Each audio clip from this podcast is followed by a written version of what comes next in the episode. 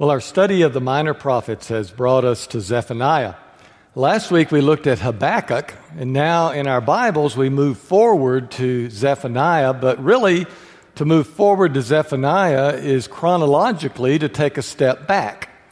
Because Habakkuk uh, prophesied during the time after good King Josiah's reforms and uh, had begun to unravel, and all the good that had been done had fallen apart and he was bemoaning the fact that things were back to where they were. Zephaniah prophesies before Josiah had grown up and started doing those good things. He was the king, but it was in the early part of his kingdom where he was uh, not old enough really to be doing the things that he did later in life. So we're going to find that Zephaniah has some definite things to say about what's going on in the world around him. Uh, Zephaniah is an interesting guy because, unlike uh, Hosea uh, and Micah, who were from small towns and uh, kind of went to the big city to prophesy, Zephaniah is from Jerusalem and was really from royal descent. If he were in, our, in England today, he would have probably been an earl or a duke. Uh, you know, he was someone in the royal family. Uh, also interesting that his father's name is Cushi. Uh, that's a fun name, isn't it? Uh, you might want to suggest that to someone who's expecting a child. Cushy. Uh, but what's, fine, what's interesting about that is that, that the word Cush uh, is an African term. It des- describes an area in Africa that we now call Ethiopia. And so there's some speculation that Zephaniah uh, had some African lineage in his family as well. So he may be our only prophet to speak to us from Africa as well. So let's be standing, please, as we hear this, the Word of God. And this is just a sample. It was hard for me to decide which text to read, but I wanted us to hear a sample of what Zephaniah has to say. On that day, declares the Lord, a cry will go up from the fish gate. That's an area there in Jerusalem. Wailing from the new quarter, and a loud crash from the hills. Well, you who live in the market district, all your merchants will be wiped out, all who trade with silver will be ruined. At that time, I will search Jerusalem with lamps and punish those who are complacent, who are like wine left on its dregs, who think, ah, oh, the Lord will do nothing, either good or bad. Their wealth will be plundered, their houses demolished they will build houses but not live in them. They will plant vineyards but not drink the wine. Through Zephaniah, this is the word of the Lord. The other day, uh, we were ending our uh, ladies' Bible class, Wednesday morning ladies' Bible class, I made the mistake of saying, Do any of you have any questions? I learned my lesson.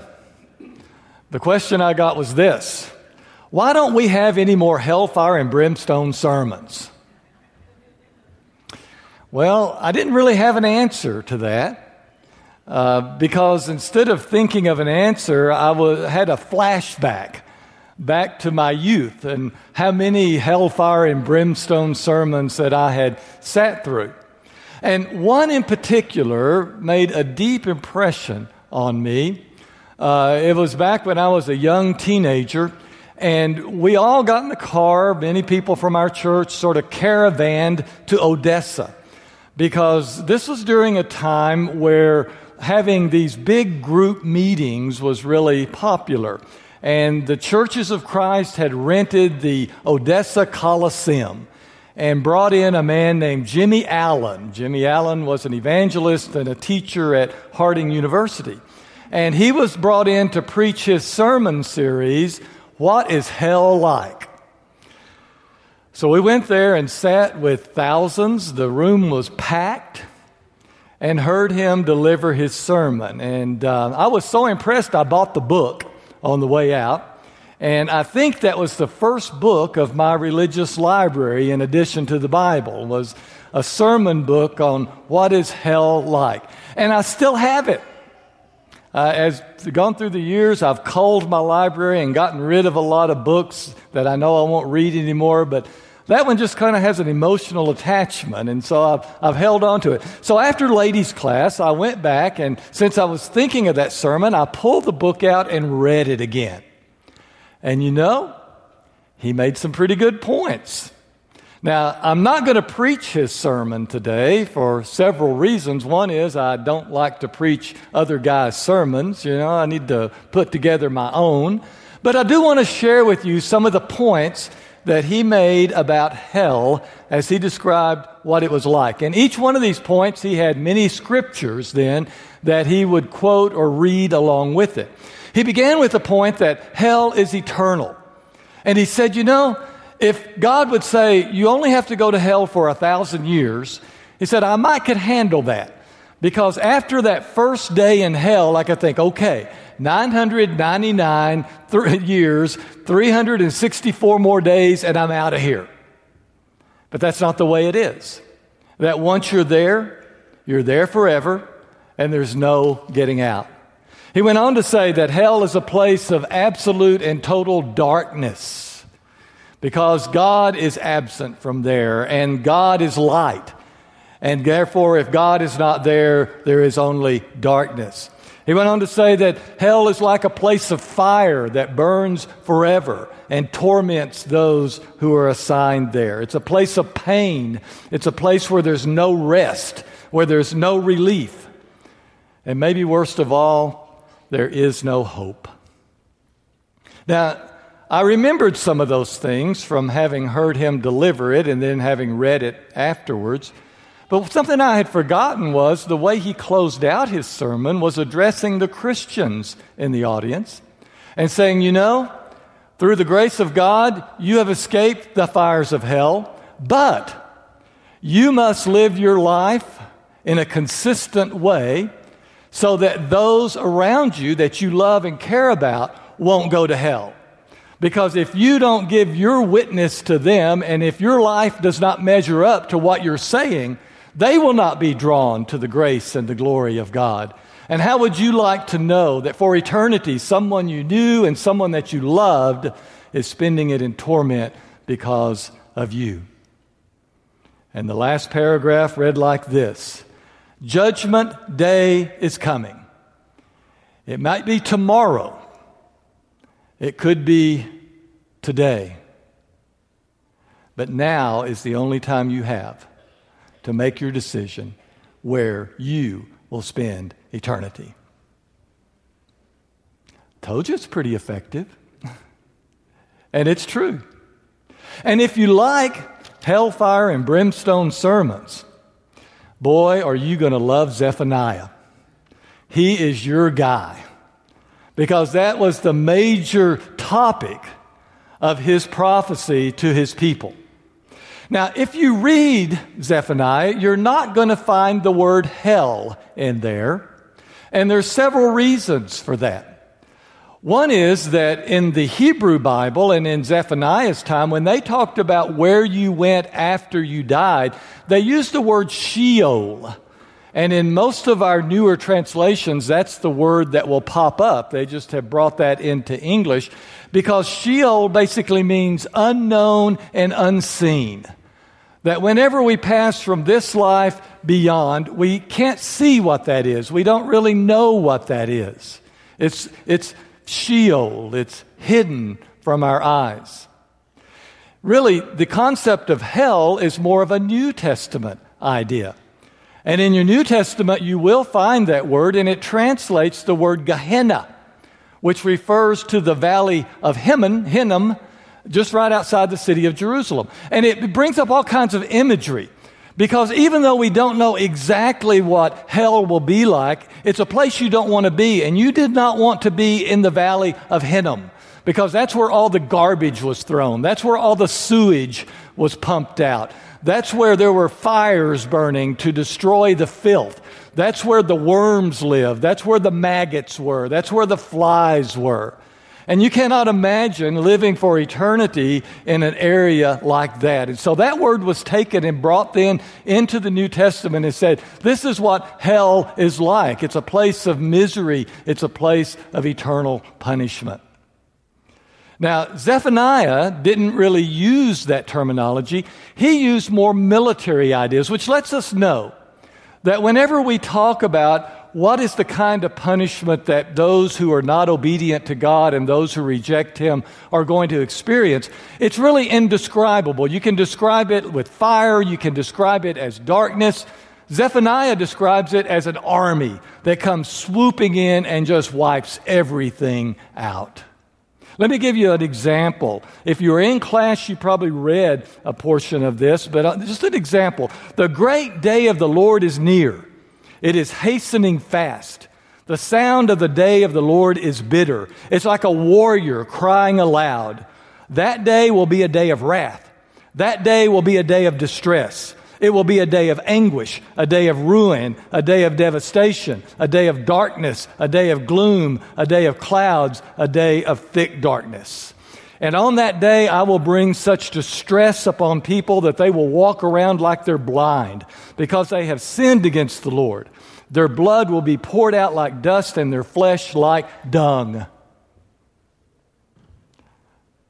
Okay. we get the point, don't we? Zephaniah. We understand. Well, what is going on around Zephaniah that he feels like that this message must be preached? Why is it that he says, folks, y'all got to wake up? You can't keep living like you're living because where this is headed is to the wrath of God and to the day of judgment. Well, if we read through the whole book, we find out what's going on, what the people are doing. For one thing, they are worshiping idols.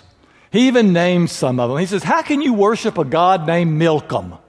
But you do. Who is that? Who is Milcom and why do you give your obedience and your honor to him? And then he says something about, and why do you go around leaping over thresholds? Don't you love that one? What does that mean? You're leaping over thresholds. Well, it was a superstitious thing. That, that if you worshiped idols, that the idols considered the threshold their territory and it was a holy place, and you weren't supposed to step on a threshold as you entered into a room.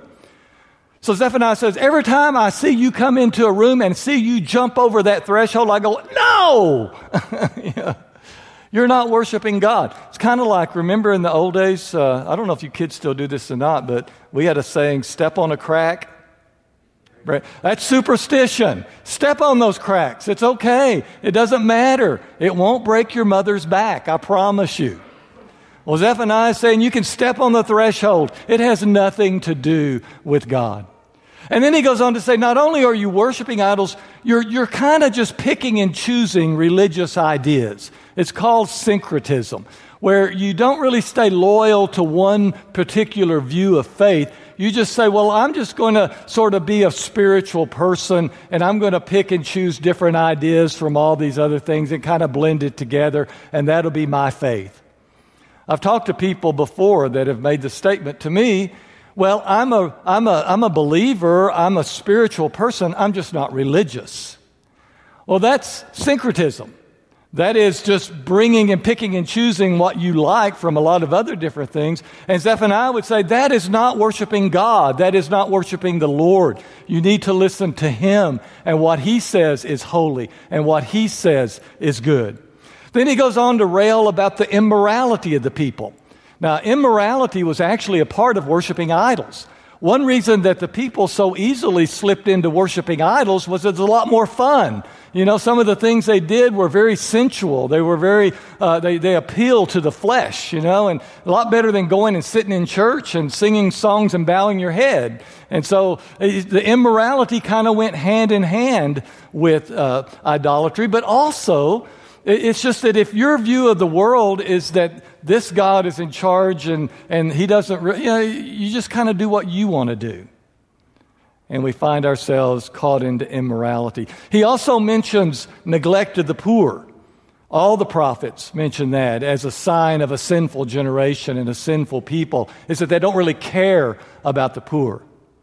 And then he says something that I read in the reading over there that really kind of pulls me up short because this is something that we've already talked about because the other prophets mentioned it, but he says it so completely. He says, I'm looking for someone who loves me. But all I'm finding is those who say in their hearts, Oh, the Lord will do nothing. He will do neither good nor evil. And there's that attitude again that we are living this life on our own and that God is not involved. Every time I read that passage, I think of a young man that I met when I was preaching in East Texas. And I know years ago, I think I shared this story with you again, but I mean, before, but I'm going to do it again. Uh, I remember I'd, I'd, get up and I'd start preaching, and our worship center there had a balcony that kind of, you know, was a little closer than that one. It's really easy to see people's faces in the balcony. And sometimes when I got up and was doing the reading, I would notice that, that this young man would kind of slip in late and sit on the front row of the balcony. And when I would get up and start preaching, he would lean forward and listen. That scared me to death. If you want to scare me, lean forward and listen to what I'm saying. Because then I think I better say something good. yeah. Uh, it, it, I'm not threatened by those who are kind of got their heads back and their eyes closed because I'm not, I'm not going to mess their lives up. But if someone is listening, I want to make sure I'm speaking the word of God and that this is real, all right? So he would sit and he would just listen to me, every word I said. And so I thought, I got to meet this guy. I wonder what's going on in his life. Why is he doing this? And for the first few weeks that I would see him up there, I'd try to catch him, but he'd get out before I could get back there to find him. But finally, one day, I don't know if there was a, you know, the stairwell got clogged by people or something, but he was late getting out and I caught him. And I stuck my hand out and said, Hey, I'm Tommy King. I've noticed you've been here for a while. I wanted to meet you. And he told me his name, and he was from a smaller town outside going to school now there in Tyler. And we talked, just chit chat for a minute. And then, right in the middle of all of that, he made this statement. He said, You know, it's really hard being a Christian these days since God doesn't do anything.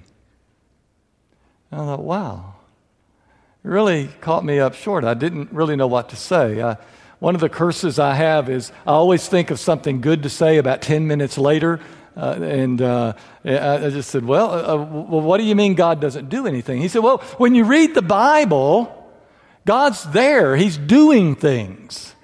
And it was just, it was easy for them to believe in God because He was always doing things. So, but He's not doing anything anymore. Well, if I had a second chance at that guy, I can't even remember how I answered him, but if I had a second chance at him, I would take him to this passage and say, Look here. Even back then, they struggled with that. Even back then, they had short term memory just like we do now. Even back then, they were spiritually blind and often did not see the blessings that God put in their lives. I would take him back to the story of the Exodus. Whenever God took the people, led them through the Red Sea, covered up the Egyptian army, delivered them, and just a few days later, what are they saying? God's not doing anything. You know, he, he, he's not helping us. We're hungry. He needs to feed us. Why did he bring us out into this desert to die? It is so easy for us not to see what God is doing in our lives. It's so easy for us to be blind to the power of God and to the love of God that he shows. And Zephaniah says, because of this, your idolatry, your syncretism, your immorality, and your spiritual blindness, the wrath of God is coming. Well, okay. Take a deep breath.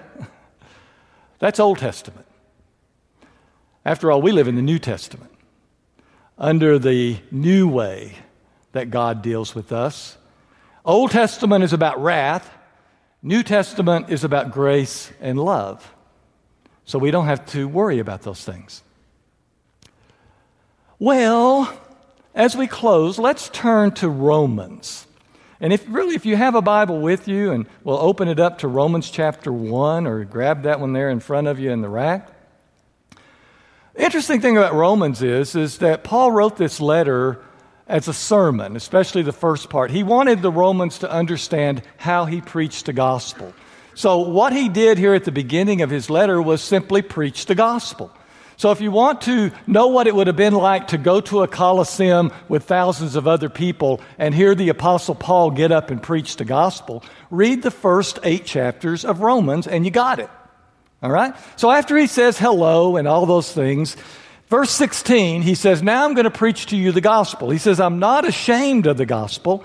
It is the power of God for salvation to everyone who has faith, to the Jew first and also to the Greek. For in it a righteousness of God is revealed from faith for faith. As it is written, then he quotes Habakkuk, the one who is righteous will live by faith. All right. So basically, he said, Here we go. Here's the sermon, and it's about the gospel. But watch out, because we're real good about stopping our reading at verse 17 and saying, Isn't that a wonderful passage? The, the power of the gospel to save me, and righteous shall live by faith. Well, let's let him get started. Have you read verse 18? Ready? For the wrath of God is revealed. The wrath of God is revealed from heaven against all ungodliness and wickedness of those who by their wickedness suppress the truth. Isn't that interesting?